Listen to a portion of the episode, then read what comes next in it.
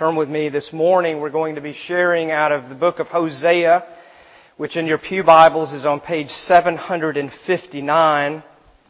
Hosea, which you'll find in the pew Bibles on page 759. This is a good word as we prepare to come to the table this morning and feast together with each other and with the Lord. It is a gracious and wonderful reminder of something majestic about God, something unique and surprising and stunning about Him, and so we can gladly come to it. Let me preface this with the word. Let me just put it in general terms, because Hosea is an odd place to jump into Scripture, but here it is. The Bible, written over a course of a couple thousand years by numerous authors, inspired by God, wrote about all sorts of things and wrote in all sorts of ways. Poetry, wisdom, stories, history. But the unique thing about Scripture is that when you sort of boil it down and strain it through a filter, the good extract left gives you a sense that there is something phenomenally unifying about it, and it's this.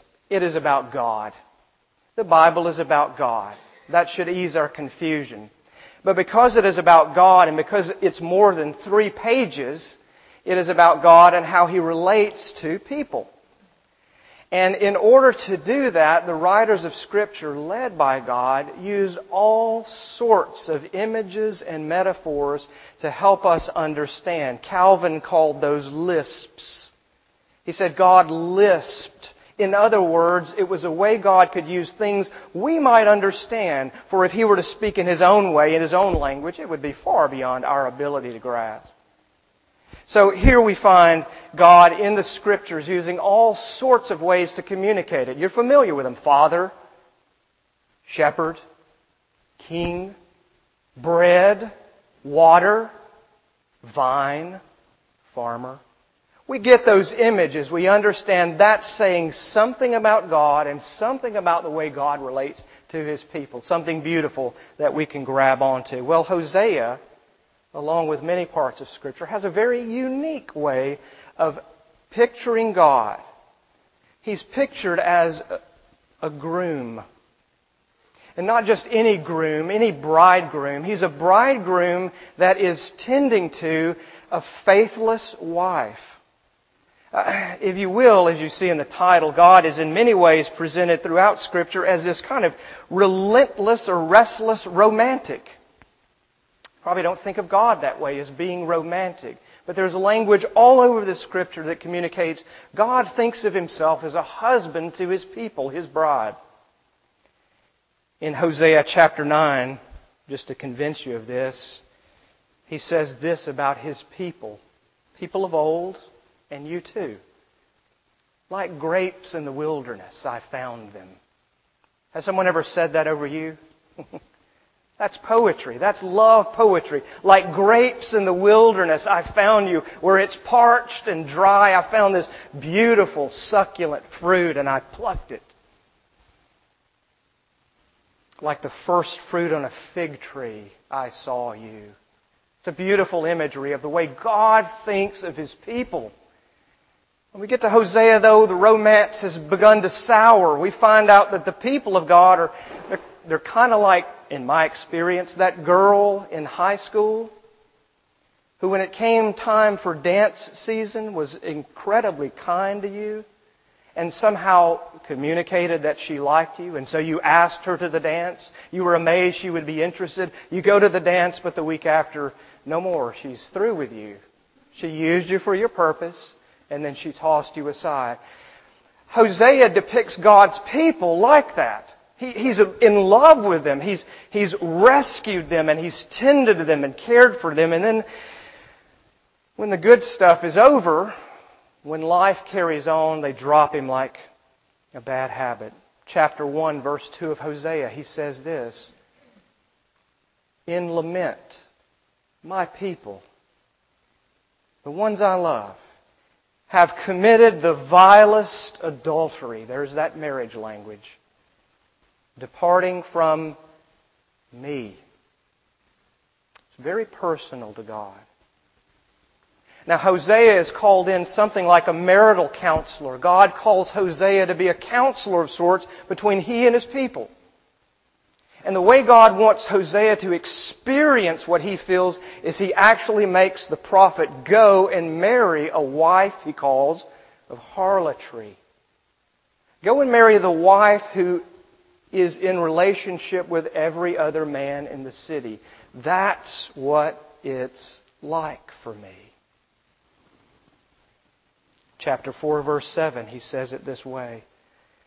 They've exchanged something glorious for something disgraceful.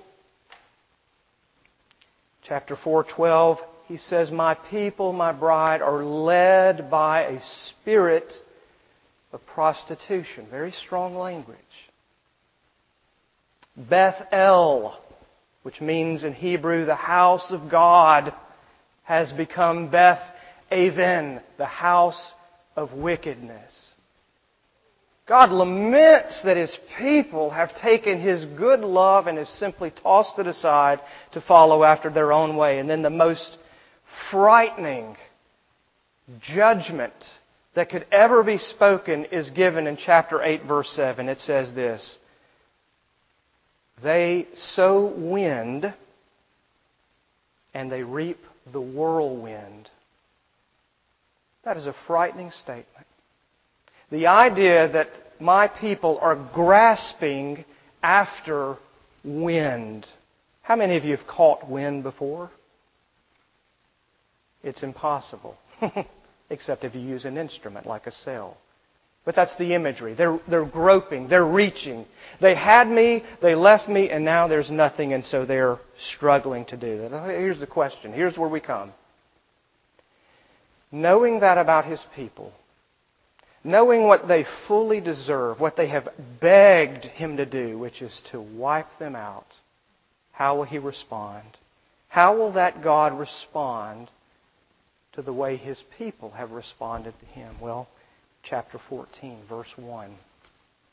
Here's the final word. Return.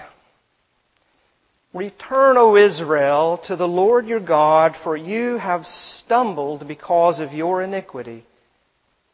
Take with you words and return to the Lord. Say to Him, take away all iniquity. Accept what is good. And we will pay with bulls the vows of our lips. Assyria will not save us. We will not ride on horses. And no more will we say, our God, to what our hands have made. And then this little miracle, in you, the orphan finds mercy. I will heal their apostasy, God says. I will love them freely. For my anger has turned from them. I will be like dew to Israel. And he shall blossom like the lily. He shall take root like the trees of Lebanon. His shoots shall spread out. His beauty shall be like the olive. His fragrance like Lebanon. They shall return and dwell beneath my shadow. They shall flourish like the grain. They shall blossom like the vine. Their fame shall be like the wine of Lebanon. And then there's a postscript, a little last word. O Ephraim, what have I to do with idols? It is I who answer and look for you. I am like an evergreen cypress. From me comes your fruit. Whoever is wise, let him understand these things. Whoever is discerning, let him know them. For the ways of the Lord are right, and the upright walk in them. But transgressors stumble in them. God reveals in Hosea that His beloved, that He describes as a faithless adulteress, that His response to them is like a restless and relentless romantic. God is depicted in those terms. What kind of groom am I? Restless and in love. Now, if that's true, And if that's what Hosea is essentially communicating about the character of God, that he calls back even his faithless people, what can we say about that for us? So let's live on this premise, okay? Because, or if, God is that restless romantic, what does that mean for us? Well, here we go. Because God is our restless romantic, we can joyfully return to Him. Or let me use other language. We can joyfully return home. Yahweh's response, the covenant God's response, the almighty, awe-inspiring, holy God's response to the reality that His people wander from Him is return, a command.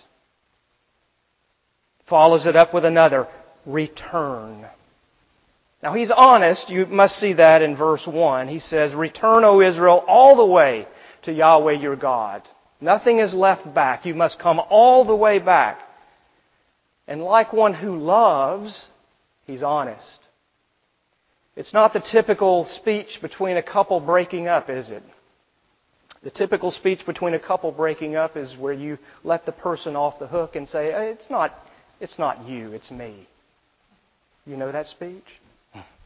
It's not you, it's me. But God here says, no, it's you.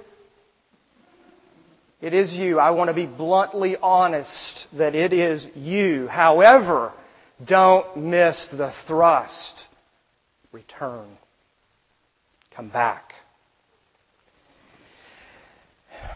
To summarize Hosea and to summarize all of the prophets, if you've ever had trouble understanding them, it is a picture, again and again and again, of a faithful God and how that faithful God responds to His faithless people who are so wandering. And what is the impact of that? What is the purpose of being that kind of stunning God? It is to amaze you and me. It is to stun us. It is to create within us an emotion of conflict because it's not the way it's supposed to be. If you do this, and you deserve this, then by golly, that's what you should get. And the people know that. But as Paul reminds us in Romans, and what is so unique to the gospel of Jesus Christ is that it is the kindness of God that leads to repentance. It crushes even as it builds up. Kindness. I'm going to use a family word here for a moment. The family word is a doctrine that's being taught here. It's called repentance. He's calling them to repent.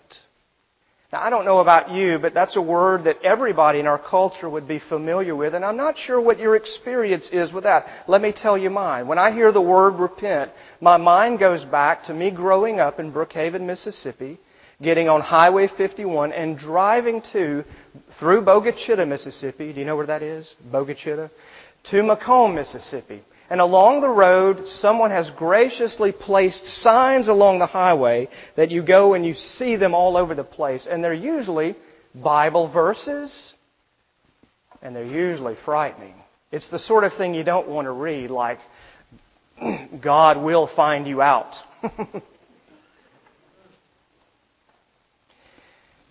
Nothing escapes His attention. He's coming soon. I've even seen some like those church signs that say things like, you know, on the flight to eternity, where will you spend?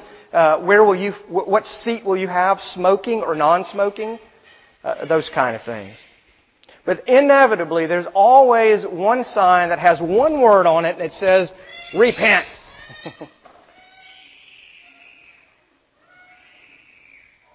That baby is going to back up what I'm about to say.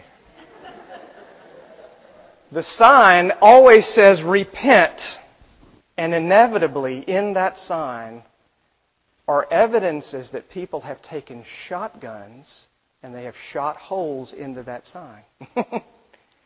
You can always see bullet holes in these signs where it said repent, because for most people, repent brings up some bad memory.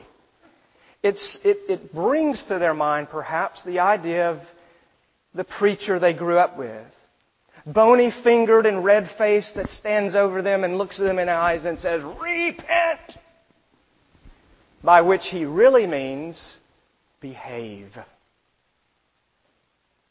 And so repentance takes upon it this less than positive emotion for most of us. As a result of that, as a result of a negative impression of what repentance is, most people either never come to the Lord, or even worse, they just come near the Lord. That is, they become churchy. Biblical repentance, however, is not that. Let me say that again. Biblical repentance is not that. It is life-giving. It is thirst-quenching. It is taste-bud-popping. It is all-satisfying, because behind the call to repentance is this restless romantic who is out for you. And that kind of context changes everything about the way we understand it. Let me put it in human terms. I don't know if you've had this experience, but I have. The experience of having to go through an intervention. Not for me, but for my father. 1994, my only brother was killed in a car accident. And in the aftermath from that, my parents, who had such a solid marriage, began very naturally, in the wake of such an earth-shattering tragedy, to begin to falter. 38 years of marriage begins to turn into a cold and distant relationship. Our family, which once ate at a table, now finds themselves in separate rooms as they eat, just to get away from one another. We were depressed. We were hurt, we were crushed. That kind of pain never, ever, ever goes away. My father responded to that in his deep search for some kind of joy and some kind of happiness, and he turned to what we could call the idol of escape. And his particular manifestation of that kind of worship happened to be, ironically, gambling. And my father worked himself into a debt that when he finally died, a year later, after that of a broken heart, left us with a huge sum of money and pain to deal with. My mother and I didn't know what to do. We had a father who was captivated, tunnel vision, he called it. He would come home and absolutely hate himself. He'd throw wads of money on the table and say, "You can have it, I don't want it." There was something else behind it, something else driving him to it. It was a painful thing to watch. In the process, my mother and I decided we need to intervene. We need to call someone that can help into this matter. And they said, "You've got to confront." That's not easy. It is not easy. The person being confronted is not exactly joyful to receive your help. And in the process of that, my father used to wonder, "Look, this is my problem, not yours. Why are you and your mother going through such trouble for this?" "It's you, Dad. It's for you. We don't care about your gambling. We care about you. We have a stake in this, and we're willing to get messy with this because it's you we're after." Now let me relate that back to our passage. That's how God views repentance. If you don't see that God is first and foremost active in our repentance because He is a pursuing and He is going to be compassionate and He's going to be confrontational because He wants, guess what? You. That's what He's after. If we think of repentance primarily as our activity, something we must do, we'll only come near, but never to, or we'll always run. So here, friends, is the good word. If God is that restless romantic, we absolutely can joyfully return. The prodigal son is the great illustration. The father who should beat his child embraces him. Point two. If God is this restless romantic, then we can come clean without fear. It's interesting that in this passage, God actually tells His people what they can say. Did that strike you in verse 2? Take with you words and return to the Lord. That's a staggering thing to think. Why would God say, here, take words with you? Well, I thought I would have something else. No, take words. Why? I think here's why. When you wander from God, something happens in you. You end up becoming the thing you're wandering after. Did you know that? That's the greatest judgment Scripture says is possible for the human being. If you worship something, that is exactly what you will get. And the emptiness created in that, of course, sometimes too late, is more than shattering. And in the Scriptures, God's people were worshiping idols, wooden creations that they had fashioned themselves, that they bowed down to. And like their idols, they had no ears to hear, no eyes to see, and no mouths to speak. They just existed. You follow me? That's what idol is. In that case, there are really two major dangers. The first one is what you could call a false repentance. The reason God says take words with you is because there is a danger when you are in that state of self-delusion that it's not that bad, or I'm not that far, or I'm not that needy, that I won't know what to say. I will repent, that it'll be on my terms. I'll say the magic words, or I'll say the things I think God wants to hear, but I will not be forthright and honest. You ever seen two children playing in a room with toys? There are toys, and then there are toys. Child A sees a toy he wants, he goes and grabs it.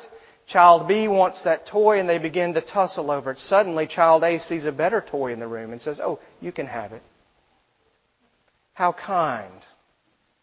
How generous, right? How thoughtful and giving and generous. No. The child wants something else. So he throws a bone.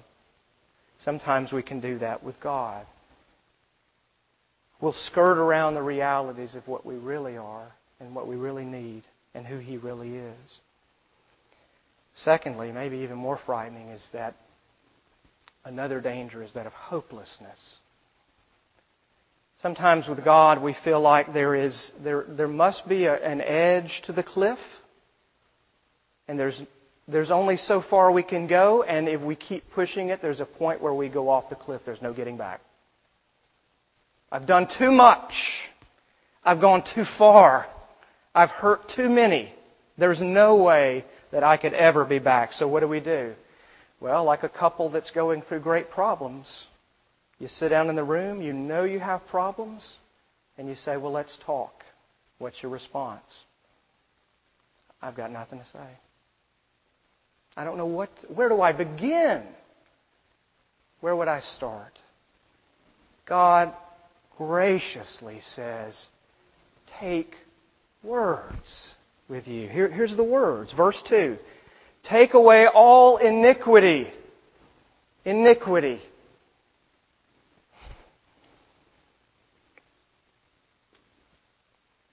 No need for self-promotion in the face of God. By that I mean all of the excuses that we tend to make. That's just who I am. Or it's harmless. I'm not hurting anyone. My favorite that I use in my home, it's just hot, and so I got mad. With God, He says, take away all iniquity. It's iniquity. It's not excuses. I am, as one of my friends says, always on a public relations campaign. Oh, it's not iniquity, it's just my temper. That's who I am. Wrong. Verse 2, he says, take away all iniquity. Not just iniquity, but all iniquity. In the face of God, all sin is catastrophe. All sin is a campaign to overthrow God and His rule. We don't think about it that way. But that's the way God's Word presents it. Verse 3, he says, we will not. If you're wondering what this is, Assyria shall not save us, verse 3. We will not ride on horses. We will say no more, our God, to the work of our hands. Lay aside your own false remedies. Stop saying to God that what really makes me somebody is what I have, or what I do, or the gifts I bring to the table, or the comfort I need, or the escape I must have. Lay aside those remedies. Assyria will not save us. We're looking to power. We're looking to might. We're looking to wealth and strength to save our problem. No. It's Yahweh. That's the idea here. And then verse 3, I said there was this miracle passage. Admit it. You're an orphan. In you the orphan finds mercy. How would an orphan feel? Hopeless, abandoned, afraid, lost, without the possibility of someone grabbing them up. There is a great dread. They're needy. They're frightened.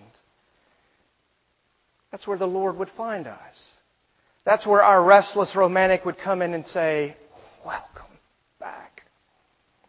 There's an illustration in C.S. Lewis's Voyage of the Dawn Treader. I don't know if you've read those or seen the movie. But there's a character in there, sort of the main one in this third volume, called Eustace. And he's a brat. He's the kid you want to take on your lap and you just want to wear out. Eustace. He knows it all. He's done everything you've done and better. He's Mr. One-Upman. Nothing you can say or do can outdo Eustace. And he is this just annoying figure for a reason. Lewis is showing us something about ourselves. And at one point, what is inside Eustace, Lewis uses the imagery of a dragon to show him by making his outside like his inside. And so Eustace goes to sleep in a cave, and he wakes up feeling sort of strange. He goes down to the water, and he looks in the reflection, and there is a dragon. And he's frightened. And he keeps coming back, and he moves his mouth, and he notices that every time he moves his mouth, the dragon moves his mouth. A perfect mirror image. And then he realizes, it's me. I'm a dragon. So overwhelmed by this fear of being a dragon, he begins to take the claws that he has as a dragon in his teeth, and he begins to pull them off. They hurt, but he thinks he's finding relief, and so he's getting those scales off of his body. Underneath are more scales. Finally, the hero Aslan, the Jesus figure, comes in and says, you're going to need to let me remove your scales. And so he has Eustace lie down. The movie's very different, but he has Eustace lie down. And the first claw goes into his skin, and Eustace says, the pain was so deep that I didn't think I could bear it. But in time I began to see that it was actually relieving. Because even though it was painful, he was healing me. And it was a good sort of hurt. You know, like when you pull a scab. That's how he describes meeting the living God. Take words with you is, in one sense, this most glorious and gracious gift of God. Say these things. Admit these things. Confess. As you repent, return, confess. Finally, we can come to the Lord without fear, but finally, if God is this restless romantic, we can embrace His life-giving change. The last part of this passage in Hosea is one of the most poetic and beautiful. The imagery is meant to stun you. You're meant to think of the people of God as this dry and barren wasteland, and then all of a sudden you have imageries of trees growing up, flowers blossoming, dew which saturates the dry ground to where it's moist and fertile and useful. That's what God is communicating to us. When you find yourself in the wilderness, God's telling His people, how can I motivate you in your return to me? How can I promise you that it is going to be worthwhile? He promises here shalom, shalom, wholeness, completeness, peace. He uses botanical imagery as well, like lilies and trees, because they're substantial and beautiful, but it also takes time. They grow. There's fertile soil from which they spring forth. Verse 4, he says, I will heal their apostasy. I will love them freely, for my anger has turned from them. It's not enough for God to say, I forgive you. God's program also includes healing. He's a God of restoration, not merely forgiveness. He wants to make you into something beautiful. Verse 5-7, he says, I'm going to give you vitality. Look at all the like terms, like the dew of Israel, verse 5. You shall blossom like the lily, verse 5.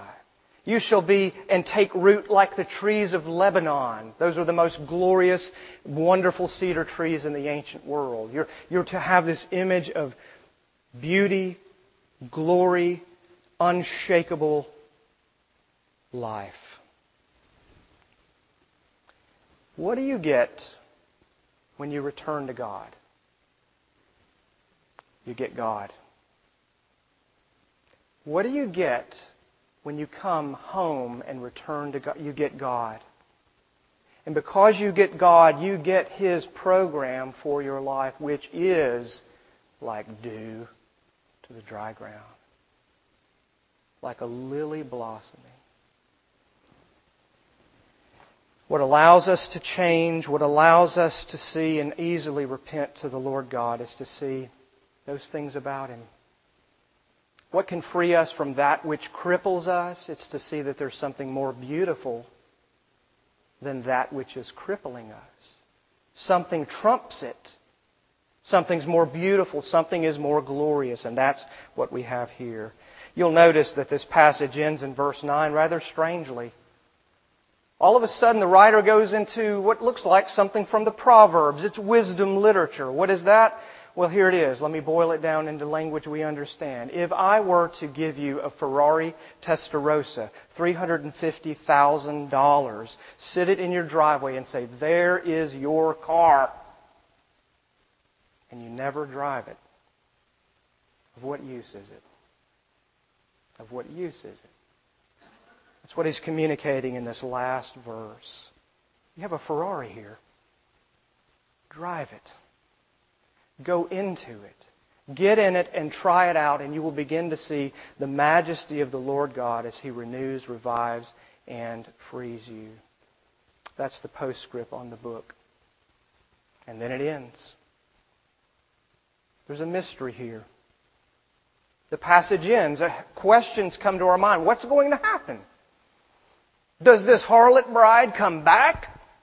Is there a restitution in this marriage? How is it? Do the people again blossom like a lily? And do they become something like a tree in Lebanon? We have the great privilege of not only hearing about it today, but actually seeing it. It's called the Lord's Supper. And in a moment, they're going to pull off this cloth and you're going to see two things, bread and wine or juice. And what God is communicating in this is, there's my answer. There is the lily blossoming because something died to make it blossom. There's the dew upon the ground. There is how far I'm willing to go to say, I guarantee these things. Return to me. That's how far I'll go. And it's a stern and again another wise admonition. As you look at the bread which represents the body, either He is broken or you are broken. The juice or wine which represents the blood, either His is spilled or yours is spilled. That's the great promise of the gospel. And so we boldly come and we boldly embrace what the Lord God has provided to us through Jesus Christ. Let's go home. I don't mean to watch football. I mean the bigger home. Let's return. Let's see that our God is that kind of restless romantic. And we joyfully can come back. We can just be so forthcoming with Him. And if we don't know what to say, He tells us. And let's embrace that He is making us into something glorious and beautiful and blossoming. Let's pray. Almighty God, as we close our time in Your Word, we do pray that, Lord, the truth about You being relentless would in no way, Lord, diminish the truth of Your glory. Lord, if You were to appear in this room right now and speak, our eardrums would burst and we would fall to our face out of great fear. So what is it that gives us this confidence to say, Lord, this is who You are? Well, You showed us, didn't You? That at just the right time, You sent forth Your Son, born of a woman, so that He might identify, suffer with us, and born under the law that He might perfectly and without complaint fulfill all that is required even of us. And as many as receive Him, to them He gave the right to become the sons of God. May this truth be bound upon us as we seek, Lord, Your dew and Your bloom in our lives. For Christ's sake we pray. Amen.